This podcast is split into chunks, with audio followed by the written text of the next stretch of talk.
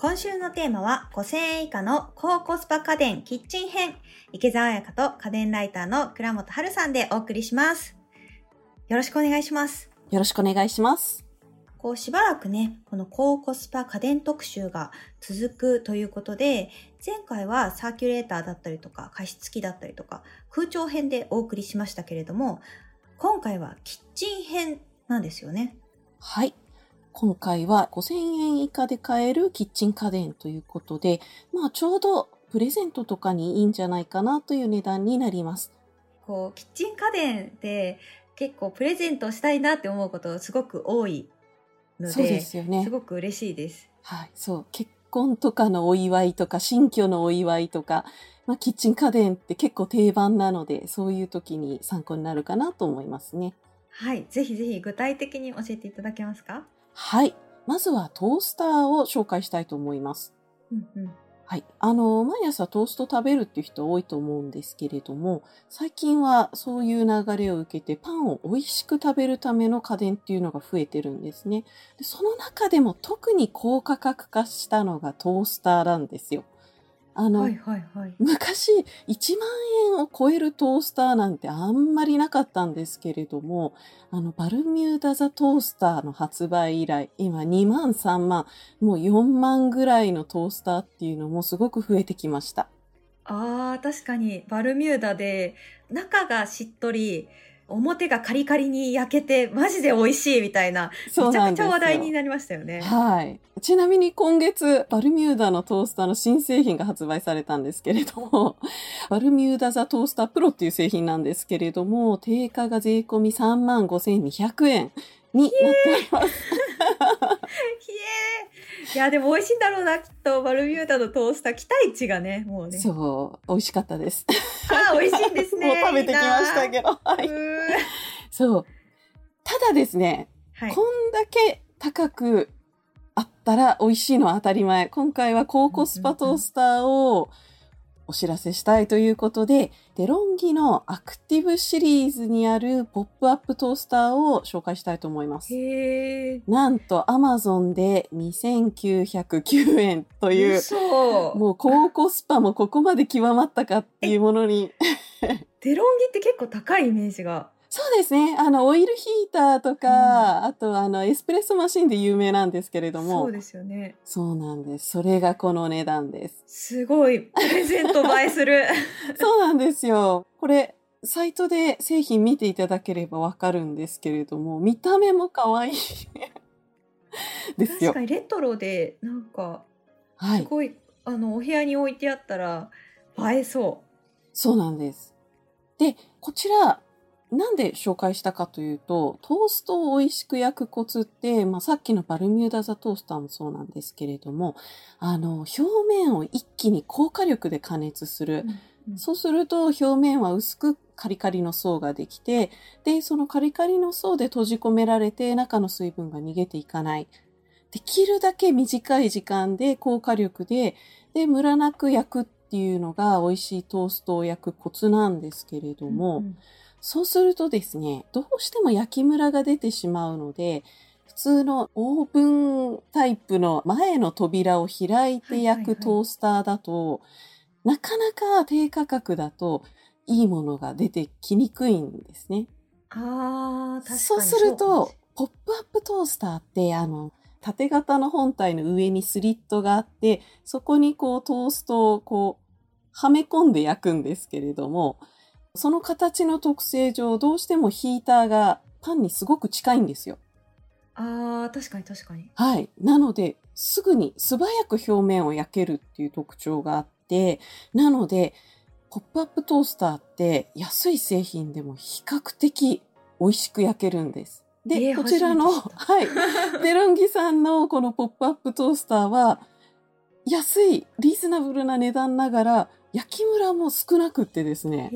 とにかく美味しいっていう意味でおすすめです。あと、焼き目も6段階で調整可能なので、ちょっと強めに調整したら冷凍パンもバッチリ対応します。あ、冷凍パンいけるんですね。はい。結構パンは普段から冷凍してるので、こういったポップアップ型のトースターって、冷凍パンとかいけるのかなって、そう、ものによっては冷凍パンないものもあるんですけれども、まあそういう場合は大体2回入れれば 焼けますけど。でもまあ途中でやるのは朝忙しい時に手間なんで、こういうデロンギさんみたいに冷凍パンでもできる焼き目がある設定をできるものを選ぶのがいいんじゃないかなと思います。で、まあ、ポップアップトースターって結構、あの、焼けすぎちゃう時もあるんですけれども、そういう場合ももちろん強制排出できるので、そういう意味でも、えー、アクティブシリーズおすすめです。確かに結構、毎朝パン食べる方とかだったら、まあ、あの、多分、トースターって他にもいろいろなものを焼けると思うんですけど、このオーブン式のものだと。えー、でも、あの、それ専用に、こう、置いててもいいですよね。そうなんです。朝のトーストだけって思った場合は、まあ、何でもできる、その、オーブン式のトースターもいいんですけれども、もうトーストだけに決めてしまってポップアップっていうのは、絶対これはこれで幸せになれる 製品だと思ってます。まあ、設置面積も比較的狭めなんで、場所も取りにくいですしね。うんうんうん、はい、結構先ほどもあの見た目について触れましたけど見た目が本当にレトロで可愛くてカラーはこうなんと赤もあるってことで。そうなんですよ。赤白黒の3色展開でしかもこれアクティブシリーズって言ってエスプレッソマシンとか電気ケトルコーヒーメーカーが同じ系統のデザインで同じカラーで揃えられるようになってるんですよ。おー、買っちゃいそう、これ。揃えたら可愛いぞ。そう。あの、まあ、黒とか白って他もあるんですけれど、うんうん、赤って他のメーカーが出してても、どうしてもあの赤の色味がみんなメーカーごとに違うじゃないですか。確かに。なので、あの、トースターとコーヒーマシン揃えるって言っても、どうしても、あれ、なんかちょっと違う赤だなってなるんですけど、うんうん、こういうシリーズで揃ってると、本当にキッチンのインテリアのポイントカラーに使える確かにカラーリンクができるようになりますね。結構ねレトロなデザインでインテリア揃えてる方っていうのもちょこちょこいらっしゃると思うのでそういった方はぜひご検討してみてください。はい、チェックしていただきたいです。はい。続いての高校スパキッチン家電教えてください。はい。えー、続いては、ウィナーズというメーカーのレコルトブランドから出しているミニチョッパー。コードレスミニチョッパーを紹介します。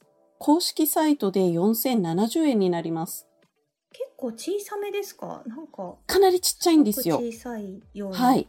手のひらに乗るぐらいのサイズで、ガラス製のカップがついてるんですけれども、この容量がだいたい 190ml。まあ、小さいので正直スムージー用途としては物足りないサイズになりますが、じゃあ何に使うのかっていうと、野菜のみじん切りとかですね。結構あの、うち、麻婆豆腐とか、あと、あの、生姜焼きとか、そういうものを作るときって、ニンニクと生姜とかのみじん切りとかを使うじゃないですか。はいはいはい。そういう時とかに、ちょこっとっていう用途ですごく便利なのが、このミニチョッパーになりますね。私、あの、ニンニクのみじん切り、結構するんですけど、はい。あと、生姜。ええ、すっごいなんかめんどくさいなって思いながらやってて。わかります。なんかフードプロセッサーとかもいいんですけど、なんかでかすぎて。そうなんですよ。張り付いて。張り付いて、なんかそれ取るの大変みたいな。そうなんですよ。まさに今もうバッチリの、うん、そうなんです。ちょうどそういう時の用途にぴったりサイズなのがこのミニチョッパーなんですよ。しかもこれあれですよねその実際のものがたまる部分っていうか、はい、カップの部分がすごい小さいからそれをそのまま直進機に入れて洗うのもかさばらないしそうこういうのって大体樹脂製のカップなんですけどこれガラス製カップでまず匂い移りがないっていう のが一つとあと樹脂製のカップって大抵みんな食洗機使えないんですよ。うわ、じゃあ、そういうことも見越してるってこと？これは。そうじゃないかなと思います。はあ。はい。なので、容量は少ないんですけれども、玉ねぎのみじん切りとか、ニンニクのみじん切りとか、まあ、ニンニクのみじん切りって、まあ、最悪チューブでもいいんですけど、あの、うん生姜のみじん切りってチューブだと全然味が違うじゃないですか。確かに全然違うんですよね。個人的に生姜だけは、そう、自分で切らないと、あの、ちゃんとした匂いが出ないって思ってるんですけれども、そういう時にすごく力を発揮してくれるのが、このコードレスミニチョッパーです。あと、まあ、もちろん、攪拌機能にもなるので、あの、ドレッシング作ったりとかですね、あと、マヨネーズ作ったり、そういう少量の攪拌用途にもすごく便利に使えます。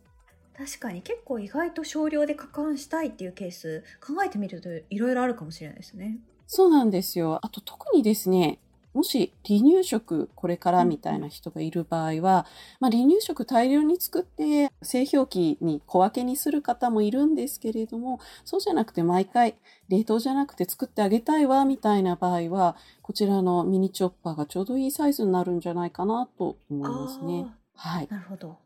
まあ、一つだけ注意点としては、基本的にこちら入れる食材は3センチ以下に切ってから調理することっていう、それ以上だと、ちゃんと中で攪拌されずにゴロゴロしたまま残っちゃうのでそれぐらいですかね、注意点としては。はい。。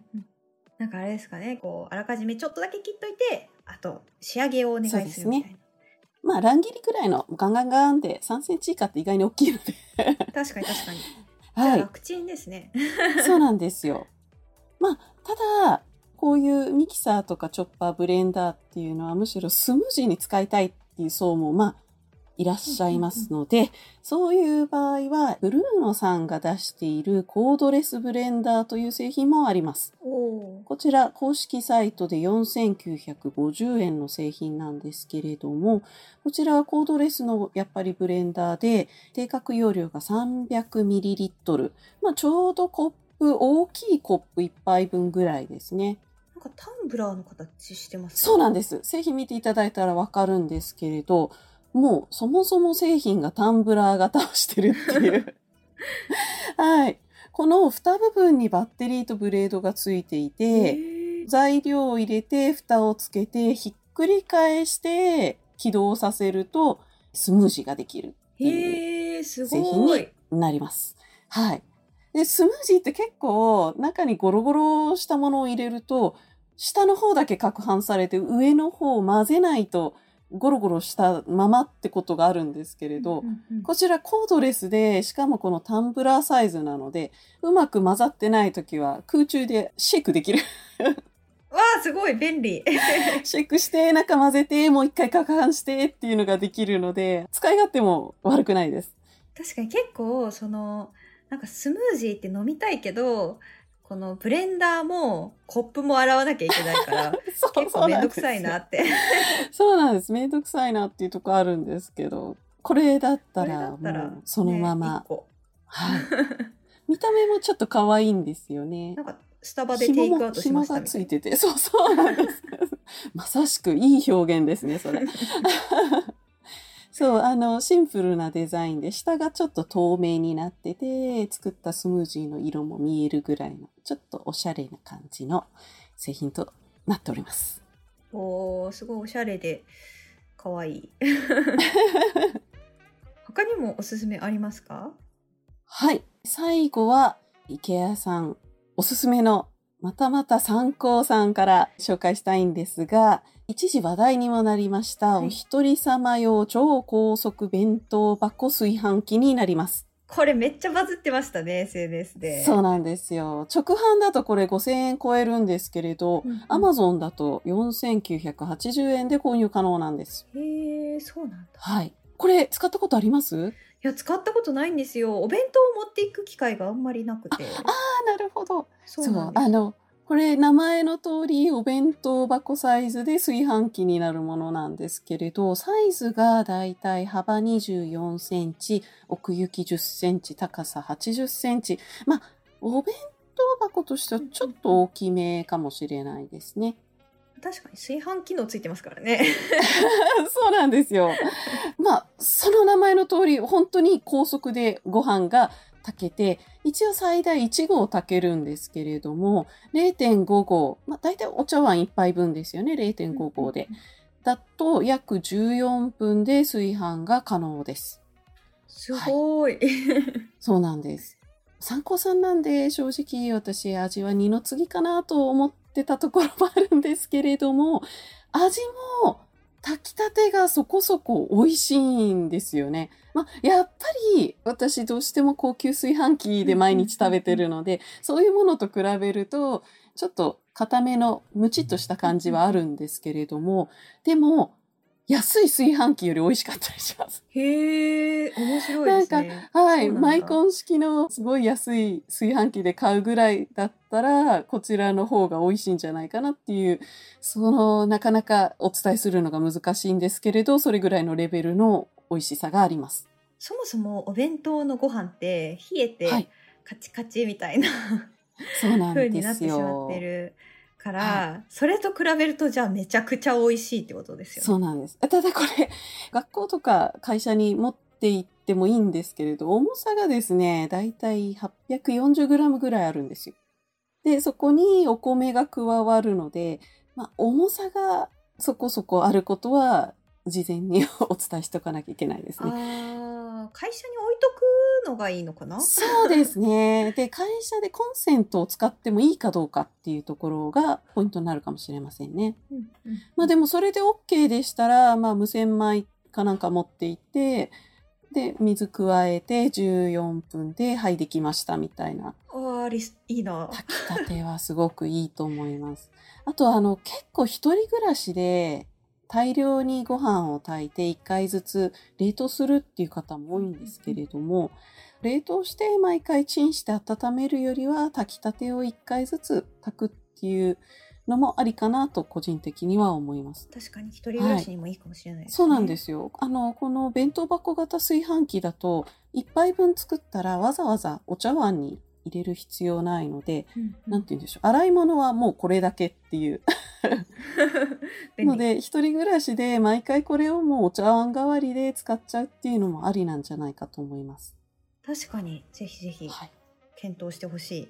まあただ、もちろんデメリットもあってですね、個人的にちょっと気になったのが、内釜が分離できないんですよ。洗うときは、コンセントを差し込む部分が、あの、防水キャップがついていて、このキャップで締めて本体ごと水洗いすることになるんですね。